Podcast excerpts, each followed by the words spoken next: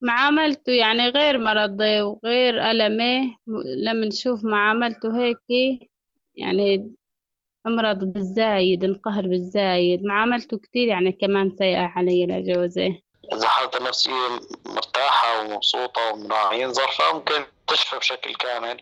أما إذا ما أنا عم تتراعى وكل مرة عم تنضغط علي لا ممكن تتفاقم وتزيد.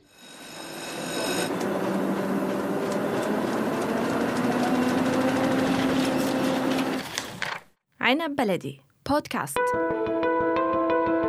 بمدينة إدلب في ثلاث مراكز مختصة بعلاج الأمراض النفسية والعصبية بين قرية الدانا وسرمدة وخربة الجوز. كمان في بعض العيادات الخاصة المتفرقة. عم نحكي عن محافظة بيتجاوز عدد سكانها لثلاث ملايين نسمة. الاختلاج هي حالة مرضية تؤدي لانقباضات لا إرادية. بمجموعة من العضلات بشكل متكرر وسريع وبينتج عنها انتفاضات لا إرادية. غالبا بيكون هالمرض من أعراض نوبات الصرع حتى صار مرادف لمصطلح الصرع. 50 مليون شخص بالعالم بيعانوا من الصرع. بالبلاد اللي مثل سوريا المنخفضة الدخل نسبة المصابين بتتراوح بين 7 و 14 مريض لكل ألف نسمة صحيح أنه بيستجيبوا المرضى للعلاج الدوائي بنسبة 70% بس العلاج ما متاح لأكثر من ثلاث أرباع المصابين غير أنه تكلفته مرتفعة.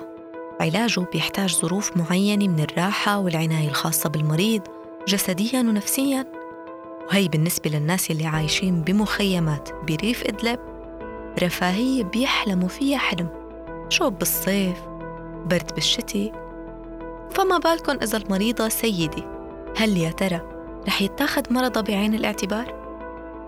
بهالحلقة رح نسمع نموذج من حالة الإنكار يلي بيعيشه المحيط والعائلي لما بتكون المريضة سيدة. وكيف رح تحاول تكمل حياتها وكأنه هالمرض مو موجود؟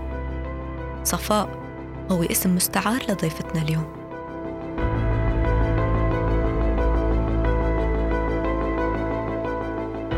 تركت المدرسة يعني قبل ما ننزح هيك بشوي انخطبت. صار نصيب والحمد لله انبسطت أول شي وكيفت وما كان في مدرسة وهيك صار ضرب وصار نزوح. درهت نفسي من المدرسة واللي كانت مدرسة حياتي. أول شي كانت حياتي كويسة معاه وما في أحسن منها. يعني ما كان في أي شي ولد الكبير. هلأ ولد الكبير عمره سنتين سنتين وشوي. هيك. ولد الثاني ما عمره سبع شهور. بآخر الشهور يعني وأنا حامل فيه صرت هيك حس بهذا المرض. فجأة صار معي هذا المرض. مرض الاختلاج. صار يسمعوني يقولوا لي بكرة بتجيبي لنا أولاد مشوهة ما يخلوني أخذ يعني لو كان حبة وجع رأس هيك قال مشان ما يتشوه الجنين. ما يفعلوا ياخذوني على دكتور خالص. إيه فكرني كذبت عليه. قام صار يقهرني بالزايد ويضربني وهيك. صار يمثل لي حياتي لجحيم. صفاء ما كانت ناوية تقصر بواجباتها المنزلية ولا واجباتها تجاه زوجها أو أهله. كانت تشتغل برا البيت وتساعد زوجها بالمصروف بالإضافة لشغل البيت. هون لازم ننوه لنقطة. الاكتئاب الناتج عن عوامل كتيرة من الضغط والتوتر بيزيد حدة النوبات اللي بتصيب مريض الاختلاج. هذا الشيء بيسبب ضعف التركيز والنسيان الدائم. يعني مراعاة مريض الاختلاج مو رفاهية ولا دلال. حق وواجب على اللي حواليه ليقدر يتجاوز هالمرض. معاملته يعني غير مرضي وغير ألمة. لما نشوف معاملته هيك يعني أمرض بالزايد انقهر بالزايد معاملته كتير يعني كمان سيئة علي لجوزي اللي يجي شي على أهل الطبخة اللي يطبخوها أهلي يجي أخذها نصها لإلهن. والله اللي عملهن إياه إنسان ما يعمل لهن إياه كتير قدمت لهن. اطلع بالورشة واشتغل وقدم لهن وقدم لجوزي واشتغل وأعمل. اقعد من الصبح يكونوا نايمين. يعني أمسح الخيم هيك وأغسل برادة أغسل غسيل كله على إيدي سوي فطور يفطروا أجلة جلي. إيه هذا علي يعني خلاص إنه علي. تصطف اللي هي تشتغله ما لنا علاقة. ازحف زحف واشتغل الشغل. وقت لي وقت لتجينا هاي الحالة ضل النهار كلياته متخدرة مثل التخدير. وقت ما بيكون صحياني متخدرة يحكيني علي تنفرزني علي. انت لازم ما تاكلي انت تضلي صايمة انت عم تتزعبري وقت اللي بدي افوت اتحمم تعيرنا فيه. حمام. البدل وقت اللي بدي تبدل تعمل لي اشو كل يوم لك بدل. والله ما لنا قاعدين إحنا بمدن ولا بصورة. الغرض اللي بدي أشتريه تسمعنا فيه. تعمل فيه الأكل الأكل أحسن منه. هلأ ما لنا فاضيين للمشترى ولا اللبس. وقت اللي بشغله اشترى فيه شيء لو كان كلاش تعمل فيه الأكل أبدا منه البعد عن الأهل وعدم معرفتهم بمرضها خلى صفاء تحس باليأس بمرة إجوا أهلها يزوروها بمخيم زوجها هون صفاء حكت لهم كل شيء وقالت لهم عن مرضها بما أنه زوجها وأهله ما صدقوا إنها مريضة وفكروها عم تتحجج لحتى تتهرب من شغلها. وعاملوها أسوأ معاملة. حتى أنهم حرموها الأكل والشرب لفترات طويلة. بالرغم من أنها لما كانت بصحتها ما قصرت معهم بس صار شغلها بالنسبة لهم فرض. يمكن توقعت صفاء أنه أبوها كمان ما رح يصدقها. حكيت لأهلي لهيك يعني لحتى خلصوني أهلي من هالحياة. قد ما ضربت على حالي هيك وانقهرت قامت جتني الحريق قبال أهلي غادي هون يعني بهذا المخيم. فكرنا إنه ما أول مرة هيك بتجينا قدام قام أبويا ما بقى ترجعي له. لحتى صحيت لحتى هذا اقتنعت صرت أحكي له لأبويا كل شيء طلبنا الطلاق اثنيناتنا. قمت هون جيت لعند أهلي هو بعفرين وأنا هوني. أهلها عملوا جهدهم أبوها ما قصر وضل يعينها ولما بلشت صفاء تتحسن أبوها بلش وضعه يسوء صحيا وماديا. هون بلشت رحلة معاناة جديدة. بس هالمرة بحكم الظروف. هلقوني بمخيم التحت حالة أهلي كل من إيد وإله ما حد لحدا.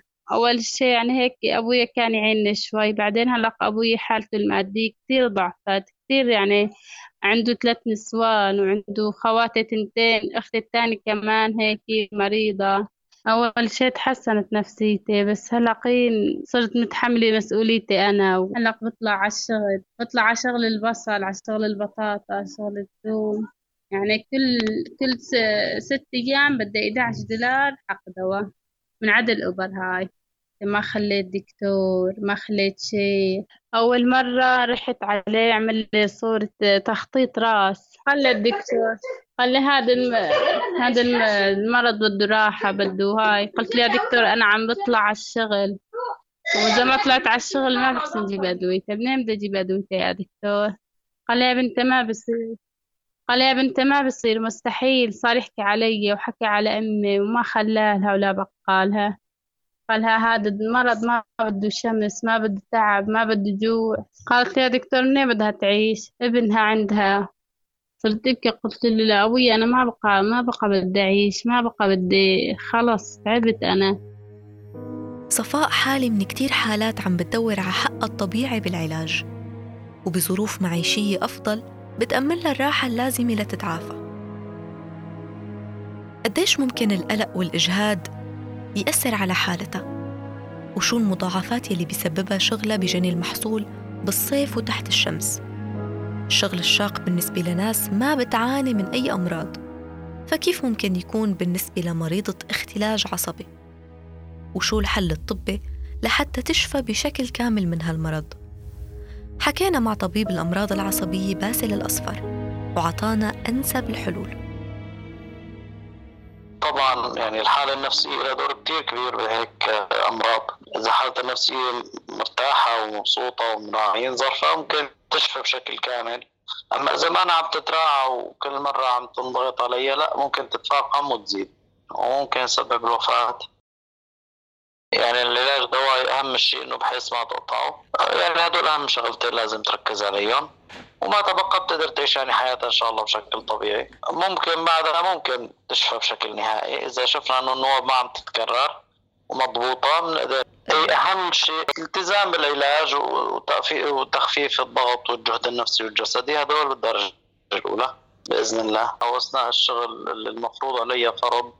ممكن تسبب وفاة لا سمح الله. ممكن تؤدي لنوع اختلاج مثلا أثناء الشغل ما حدا ينتبه لها. تأذي حالات تؤدي فيها للوفاة. أو ممكن تسبب إعاقة دائمة مثلا شلل رد رأس نزيف بالدماغ تأذي عضو من أعضائها هيك هي الأخطار يعني إذا فرضت علي الفرض علي الشغل فرض ما في شك إنه بشمال شرق سوريا في نقص بعدد المستوصفات والمشافي اللي بتعالج الأمراض العصبية والأدوية الخاصة بعلاج الاختلاج أو الصرع سعرها غالي إذا وجدت بعض المشافي اللي بتوفر أدوية مجانية بيكون مفعولة أقل بكتير وغالباً ما بتكون موجودة.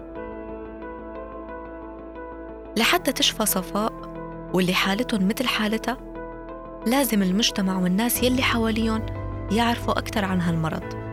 لازم يعرفوا كمان إنه الراحة النفسية للمريض وعدم إجهاده نفسيا وجسديا هو الحل.